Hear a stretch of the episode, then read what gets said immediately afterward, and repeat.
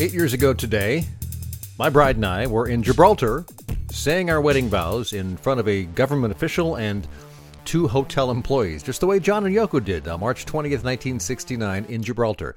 Although they did their vows at the British consulate office, we did ours at the Caleta Hotel on the east side of Gibraltar on the Mediterranean coast. Uh, definitely one of the coolest things I have ever done that we have ever done in our life. Hey, it's Tim Patterson. This is Trade Show Guy Monday Morning Coffee for April 5th. 2021. Find us at tradeshowguy.net, books and exhibits and podcasts and blog and freebies and much more at that uh, main site, tradeshowguy.net. A fun fact about John and Yoko's wedding that I just found out today doing a little research on it. Uh, they were married in a 10 minute ceremony performed by registrar Cecil Wheeler and attended by the band's photographer David Nutter, who took a bunch of pictures but eventually lost the negatives uh, to the big day after he lent them to someone hired by Lennon to put together a book, which I don't believe ever came out. So there's a lot of pictures that he took. There are a few that survived, but uh, you can find them online. But uh, apparently a bunch didn't. Fun fact about our wedding we took three days to drive uh, from Gibraltar to Barcelona. We stayed in Gibraltar about four days. Uh, we then took three days to drive up through Spain to Barcelona, where we stayed for a week and a half exploring that great city. Would love to go back. Which leads me to what? Well, I don't know. A lot of things been on my mind. I've been doing this video blog slash podcast since the beginning of 2017. The year before, in 2016, I did a monthly webinar series. Uh, so, anyway, this is like the fifth year.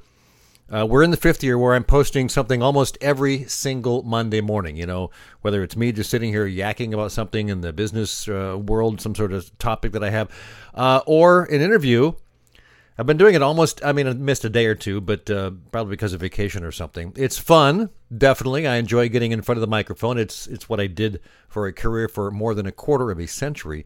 Uh, but it's also a challenge, uh, trying to come up with something on a weekly basis that I feel is worthwhile to share. Now, I got thoughts on both sides of the content creation argument. You know, you have one side, which is the Seth Godin approach, post something every single day, like he has for what? 7,000 days. It's insane how long he's done that.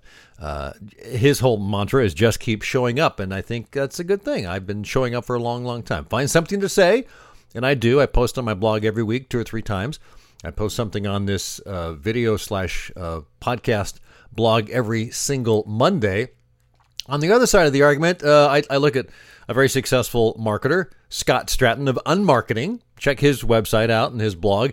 Uh, last I checked, which I admit has been a while, uh, he posts on his blog every few months. And his take is if you have something really important to say, do it. Otherwise, don't. So, I mean, kind of kind of see both sides. I think it is important to keep showing up, but I also think it's important to have something to say. And having said so much for so many years, I feel like I'm at a point of needing to pull back a bit. I hinted uh, at this earlier in 2021. One of the challenges that I have is this this is a one man operation. It would be great to have a show producer, someone who finds and vets and books the guests, someone who edits and produces the show and posts it. Uh, but frankly, I'm more than capable of of doing all that, and I enjoy it as well. But finding guests on a regular basis is challenging. Uh, the trade show world really isn't that large of a world in, in one sense. Uh, in this show, Trade Show Guy Monday Morning Coffee isn't that big of a show. Uh, we don't have hundreds of thousands of viewers uh, that can attract a lot of guests in the industry. Plus, you know, it takes a lot of time to do this on a, on a regular basis, time that I don't always have. Uh, my life is full. You know, I got work, uh, play, family, trying to do business, and so on. Keeping the podcast going takes time. And while I mentioned I enjoy it, I think it's time to step back a bit and decrease the frequency. I'm not sure exactly how that'll work. I'm going to kind of play it week by week. I'll still keep booking and interviewing guests, but I suspect that the solo, the business, the slash personal diary portion of the podcast will take a back seat to the guests uh, which means I probably won't be posting as often. Uh, hopefully, the quality will improve. Uh, you know, it's a work in progress, like everything in life. I'm going to spend more time personally trying to pitch a novel, which I'm in the final phases of uh, to publishers. I got two more that I've written that I need to work on, and I suspect that may take up more time than I'm uh, currently thinking it will. Plus, you know, I'm in my mid 60s, right?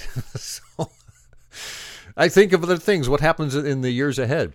Uh, I had a, a, client ask me the other day, "How long are you going to do this?" And I said, "Well, I've been wanting to do this till I'm 70, and and I'd like to keep doing that. I think the business will come back in full force once the pandemic is over and everything opens up. I think that there's going to be a lot of pent up demand, uh, and a lot of exhibit houses will be looking for that. And I think we'll get our fair share. So we'll see what happens. Uh, the other thing I you know think about is the question: What do I get out of all this? Is it worth it? Am I getting any traction by doing this? Uh, that's part of the equation, I think, but not the whole thing. So, what about traction? You know, what is it? Is it a growing subscriber list? Is it lots of blog views? Is it lots of downloads of this show? Lots of views?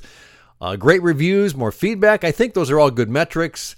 Um, and if I were to measure a show by that, there's not a lot to measure, frankly. Uh, yes, I get feedback. It's a small group of people that have been there from the beginning, but it's not really growing much. Uh, secondly, I look at the blogging aspect of it, which is this. This lands on my blog, so it's part of the blog. I've, I've been blogging for years. I mean, uh, 1,200 posts plus on my blog, which uh, the first one was in December of 2008. I know that's a really long time ago. And what about the metrics on the blog? Well, it's coming. It's it's gone big. It's gone small. Uh, but you know, the last couple of years, it's pretty even. There are maybe hundred sessions a day at times. Sometimes just a handful. Uh, ranges from 30 to 60 people a day on average stopping by. It's not great, but not anything to sneeze at either. Uh, but again, it's not growing and hasn't in years really. So another quandary. So what what else is it worth for? Well, I've shared that on this show. A few years ago, Trade Show Guy Exhibits uh, landed a bunch of clients from just people seeing the blog and, and reaching out. And uh, that's not a consistent thing, uh, but it does happen. I mean, uh, I think in 2016 or 2017, two thirds of our income from the year came from someone, some companies finding the blog and making contact. I mean, looking back, that's kind of a bit out of the norm, but it's not out of the question either. It rarely happens.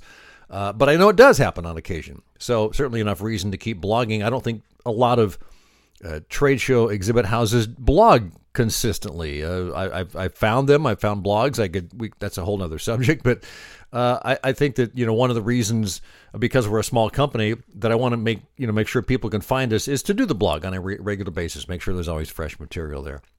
Uh, the biggest challenge with all that though is really that it's unpredictable. So I've been kind of going back and forth on all this uh, stuff for weeks, uh, months. The bottom line is I'm I'm gonna take my foot off the accelerator a bit. Uh, I'll keep blogging and keep podcasting, just maybe just not as as frequently, not as much regularity. Um, but I'm not going anywhere. Uh, certainly, if you want to continue to listen to the show and tune in uh, when I have a guest, by all means, I'd love you to do that. You can subscribe if you haven't uh, at Apple Podcasts, or you can subscribe to the channel on YouTube where the video portion shows up. The channel is Trade Show Marketing, uh, and we're also hosted at SoundCloud.com. And of course, you can subscribe to my weekly newsletter at tradeshowguyblog.com if you aren't already on that list or tradeshowguy.net. I send out a new one every week with links to the show and new posts on the blog. I mean, that may actually decrease in frequency a little bit, but I like to do that on a weekly basis. It's pretty easy to put together, but it's still it's another thing that takes up time. So we'll see what happens. Uh, anyway, uh, appreciate you watching and listening. So to wrap it up, this week's one good thing uh, the changing of the seasons. It's really noticeable. Walking the dog every morning and all the trees and bloom and blossom. Winter's over, spring is here. Ski season ends in a couple of weeks. I know I finally put my skis away in mid April. It'll, it'll be another couple of weeks, but um, I've been going up there every weekend, skiing in the sun. so the cycle continues, and that's that's a good thing. Have yourself a great week. Find us at tradeshowguy.net.